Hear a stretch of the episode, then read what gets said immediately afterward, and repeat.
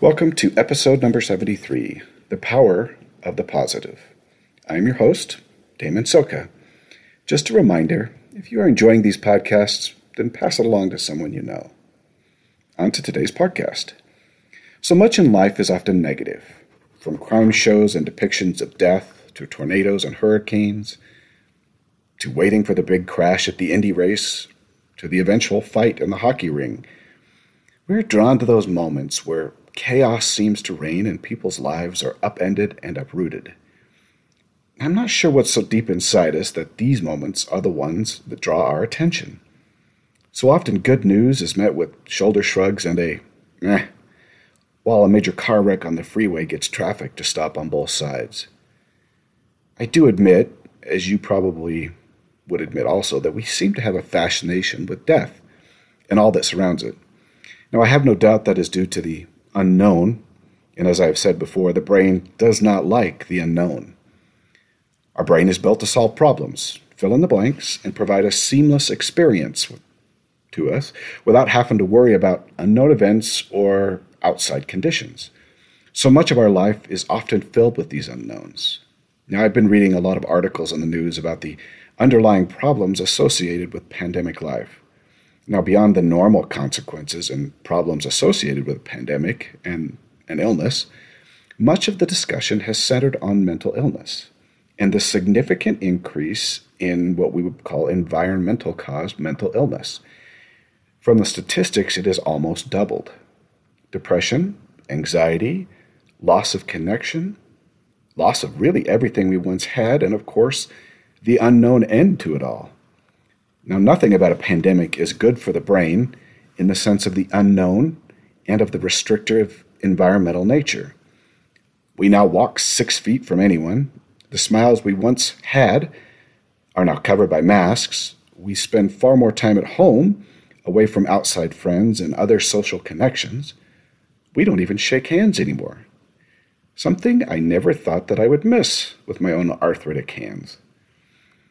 We have been assured that all of this is temporary and, of course, for our own good, but the brain doesn't see the end in it and focuses itself on the present to really see or represent our future. One of the more powerful forces induced by mental illness is the projection of a negative future or a future without end to the mental entanglement and the stress in our lives. Most of us do not think about the future in the sense that it is our consistent focus. Sure, we stress about exams or speaking assignments or callings or even the lack thereof. We look forward to the birth of children, weddings, and special events, but we really don't think about the future in detail. Our brain does much of that in the background. Because our brain does not like unknowns and surprises, it goes about creating a predictable future so that we are prepared and we don't have to think about it. The greater the unknown and the current stress in our lives, the more difficult it becomes to predict the future or predict future events in a positive way. Now, you see, our brains have only our past experiences and our present state of mind to predict the future. The brain is not consumed with creating positive experiences in our future unless we have sufficient experience with them and our mind is in a positive state. Even when we've had positive experiences, if our current state of mind is depressed, seriously depressed, or anxious, levels of doubt will occur about the future positive events based on how we feel in our current state of mind. The brain has difficulty seeing a different future than the present. It expects that our future will continue from the point we are at in the present, and that includes all the information in the present, such as our location, such as current events, current state of mental awareness, and positive or negative feelings, and even current environmental conditions. The brain projects through our present to provide for our future. And if you are having a rough episode, that future is going to feel terrible and look terrible. Now, switching the subject for a minute, let's talk about something related to this positive state of mind and mental illness that's incredibly important. Now, I've met far too many people in my life who have stated the following you just need to get over it, put it out of your mind, and get past it. Speaking, of course, about my illness. Or they might say, or you just need to change your attitude, as if I were choosing to be depressed and anxious. I haven't had anyone recently really talk to me that way, but I know they're still out there. They are the naysayers who don't believe really because they've never experienced life as we have. I've even heard high councilors say that they need to teach the people to get off all those medications and just look at life in a more positive way. They, those individuals actually used to ruffle my feathers a little. Now, don't get me wrong when I say that and what I'm about to say. Even stake presidents, bishops, and the like have opinions about mental illness that aren't correct and give false advice from chairs where their opinion can have serious effects on the lives of those they have been called to serve. Now, I have experienced it, and probably far too many times. I am, however, always obedient to my leaders, and so I always take their counsel under advice, advisement. I ponder it with the Lord until I know how best to proceed given the circumstances and what they've said. Even when the advice sometimes at first seems a little contradictory, I have actually found portions of that advice that tend to be valuable. Yes, our leaders are fallible, fallible, and they can at times give advice that is not in line with what needs to take place. But if we are humble enough to understand that it's that understand is that not only can we help our leaders to see mental illness in a new light, but we can also gain insight to ourselves into the processes the Lord uses with our leaders. The important aspect of this idea is simply try your best to be understanding where someone else is not. Try to understand their experience and how you might best help them see mental illness in a new light rather than, like me, to get ruffled feathers and attacking what you perceive to be a threat in your life. Now, let's combine the contrary idea of complete control of our emotional state with what we know how the brain works. We know mental illness people, we know that we cannot simply change our emotional state and thought patterns in a moment. That's just false. Mental illness does not and never has worked that way. It is chemistry driven, whether that driver is genetics or environment or both. And while it is true that we cannot change the chemistry and the eventual thought patterns in a moment, it is important to note that we should not throw out the idea that positive environments and actions can help a negative mental state. In other words, while the extreme example of entirely changing your attitude by thinking about it is absolutely false, there does exist some benefit to placing yourself in positive inducing environments. For instance, there is good evidence that meditation can be very helpful to someone suffering mental illness. Now, they are not likely to have the same meditational experience as others without the illness, but meditation adapted to mental illness is using a positive action to create a more positive experience and environment. Meditation is not going to cure mental illness, but it can be a useful tool to help decrease the intensity of the experience. Music is another good example of something that can create either a positive or negative experience and emotional setting. It has long been known that music can and does influence emotion, and the type of music can have effects on heart rate, levels of stress, mental acuity, and a variety of factors on the brain that influence the intensity of mental illness experience. Now, when listening to music, it is more natural for the brain to select music that already fits the emotional state of the, event, of the individual, really kind of reinforcing the negative mental illness, meaning that you are more likely to listen to depressing, demotivating, anxiety inducing song structures. For instance, I used to listen to Chicago almost consistently. It was the music that fit my emotional state. Now, I'm not sure that it was always the best choice, and I am sure that I probably could have picked more uplifting music with perhaps even a more a faster beat or peppier lyrics than some of the more depressing Chicago songs of the 1980s, meaning that we can deliberately interject positive emotions into a negative situation simply by selecting music that has a faster, peppier beat with more upbeat lyrics. Music is really a personal thing, of course, as some people love classical music to do this, uh, which I don't understand, and that's okay. And some people like jazz. Again, not my choice. As for me, these would not provide what I need in a positive emotional experiences.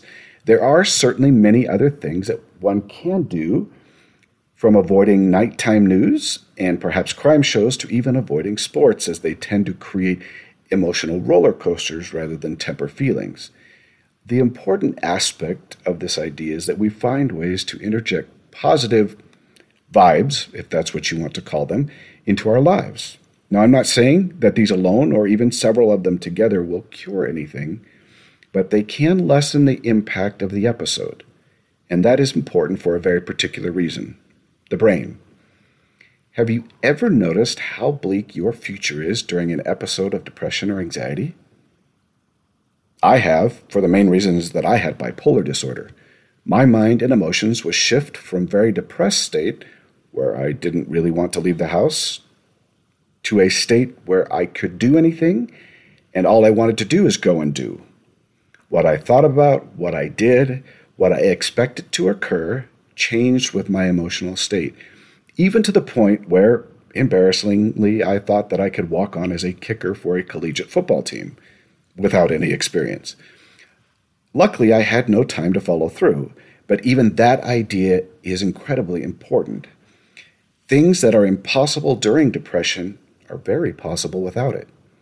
Our emotional state directly influences what we desire to do and what we believe that we can do. It's just the way our brain works.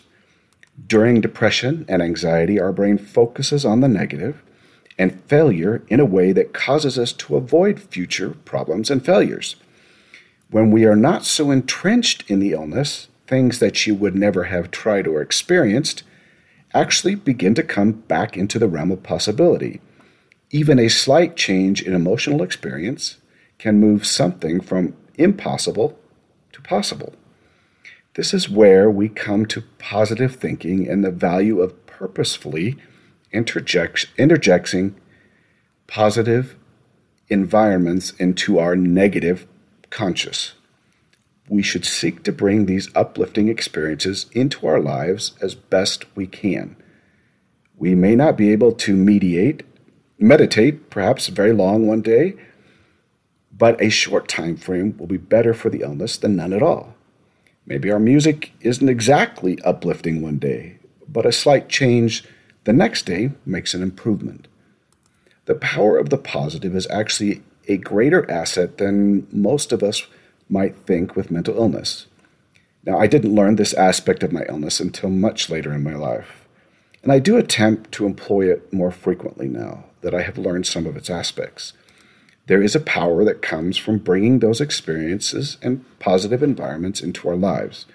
Do I still watch crime shows from time to time? Yes, I do. I blame the scientist in me, but maybe it's just old habits. I do listen to much better, more uplifting music, and not just church music. I listen to all types of uplifting music with good messages, but once in a while the 80s do return for a time. I can't tell you how strange it is to listen to that music and to bring back some of the more poignant emotions I once had. Now, even when I do listen, generally now it's not for very long anymore. I just have too many memories recorded with that music. And that's also something very important to understand that when we listen to particular types of music during our depressions or our anxieties, that emotional experiences will become locked up with that particular type of music. And when that particular music is brought back to our conscious, those emotions can also return. So it is important to understand that as you begin to implement some of these more positive environments and actions, you are going to feel some resistance from the brain, and probably some very resist, serious resistance from the brain and your emotional state. You have developed habits. And if you haven't listened to my podcast about the habits, you should. Habits are simply routines that bypass the conscious decision making part of the brain and are deeply embedded into our subconscious. They are difficult to root out because our brain, at one time, solved or mediated a problem that has now been reinforced several times over until the brain no longer has to think about it. Now, these habits are so often deeply ingrained that the brain resists changing them and seriously resists changing them. and so you are likely to feel that resistance. Music is one of the habitual things that will be terribly difficult to disrupt at times. The power of the music upon the brain is comparable to hypnosis, and the brain will often resist new music and different types of music based solely on your previous listening habits and your previously reinforced experiences. Creating these new positive experiences, as I have found, is not going to be easy, but it does in time pay benefits to your overall goal and health in managing a mental illness. Now, when we speak of spiritual things and positive experiences with the Spirit, it is important that you continue to work to have that Spirit of the Lord, even if you don't feel it very often. That work you do is doing far more good than you feel or understand. Now, I get it that it's difficult to attend church when your anxiety is through the roof or your depression has gone through the basement. To go to church and to feel depressed or serious anxiety is tough, and tough really doesn't explain it. I admit that there are some days when it will be too tough, and the Lord understands. But working towards placing yourself in positive environments and locations is important. Now, I've done this regularly, and at times I've had to go home early. Sometimes I only got through a few scriptures or just one part of a conference talk. Understand that sometimes what little you do is enough. Pressuring yourself to go far beyond your capacity is probably not going to help your situation. You want the positive to be in your life, but not at the expense of serious stress and increasingly increasing disability getting there. Now, understand that anything you can do to bring the Spirit of the Lord into your life, even when you don't feel it, is probably of, well, it is of highest importance. Now, I say that you don't feel it. What I mean is, is that when you are deeply in an episode, the spirit will change the way that it communicates with you. And this might feel like the spirit has left you alone. Now, I have found that when I am moving through more normal phases of my life, the spirit has a tendency to talk to my heart and my mind. However, when I am moving through more difficult phases, the spirit moves t- more towards enlightenment of my mind rather than those moving emotions of the heart. Now, that has been my experience as I look back upon it. The Spirit has needed to adjust its communications best, best based on what I needed and what could be understood. Now, I would suspect that the same would be true for you. However, your experience may be different than mine. I admit to being one of those who has, in the past, resisted positive reinforcement in my life. I more often let the illness take me over and control. I did attend to church and scriptures, even when things were tough. Now, looking back, the more I was able to include in my life that was positive, often the better I did with my illness. However, my methods were very inconsistent, and the inconsistency caused me to doubt even the effectiveness of positive experiences and those environments in my life. I never really understood the power of positive moments. Now, the final note in my discussion, discussion today is the power of positive thinking, working towards a more positive outlook on life, even when in the midst of depression, anxiety, and other illnesses. Now, I say that with a caveat that I know the difficulty of doing this. You almost have to possess the ability to have an out of body experience where you can look from the outside at your feelings of negative perception and interject in some form positive thoughts. I will say that I've had some success with this, although I might define success a little different than most people. If you can interject even some positive thoughts that allow me to do something that alters my future for the better, even in small ways, then I call that success. Certainly, doing this type of exercise while meditating or listening to uplifting music can enhance your experience. But I will say that it takes practice, and failure is going to occur regularly, even when you have some successes. However, sticking with it will eventually provide some good experiences and the ability to lessen some symptoms over time. Now, in the end, success is going to depend, depend entirely upon you. It does certainly help to have those around you with positive attitudes, but ultimately, you are going to need to find those positive environments and moments that you can interject just a shot of positive nature into your soul, even if that shot only lasts for a moment. Now, I haven't really addressed the Lord in this discussion, and what I can say for certain is that He can provide all types of help in positive ways if you ask and you look for them. The Lord does work in His own ways, so sometimes those positive experiences might seem a little baffling at first. Don't get discouraged with the Lord because something didn't turn out the way you expected, or help didn't come in the way you desired. The Lord, the help, will be there, but maybe not in the way you expect. More often, you will need to open your mind to what the Lord is providing, and you might even ask Him to help you do this. The Lord is there and will always be there to give you what you need in His own way and time. Listening and waiting can be difficult, but can also be defining and refining to the soul. Now, as part of my current techniques for positive thinking, I often combine meditation and prayer, and I actually have found this to be very beneficial. I've been able to look at very as- various aspects of my life with the Lord and discuss and think about things with, let's say, a whole new understanding. Now, this has taken some time and effort to develop. I used to feel that the Lord did not talk with me much during my prayers and meditation. And I still often have questions waiting for answers in the back of my mind. But as I've developed my meditation skills and the ability to listen and learn, my meditation has become such a positive experience that I look forward to it every night. Now, I understand that many of you might want to know how it works and what do I do to obtain it, to, to do this meditation. Now, I felt to share what I do so that perhaps others might find their own path with this type of meditation. First of all, meditation takes time and effort, and being interrupted frequently is going to be problematic. So it's important to find a quiet place to begin the process free of distractions. Now, I wear earplugs to bed at night, so I often put these in to filter out some of the noise of the house. My normal process is to place myself in a reasonably comfortable position. Now, I've tried kneeling by my bed, but my arthritic knees simply can't do that for very long. So I often sit cross legged on my bed. I don't think that the position matters entirely, just as long as you are comfortable and it won't be a distraction to you. The second thing I do is to take deep breaths and attempt to relax my brain and body.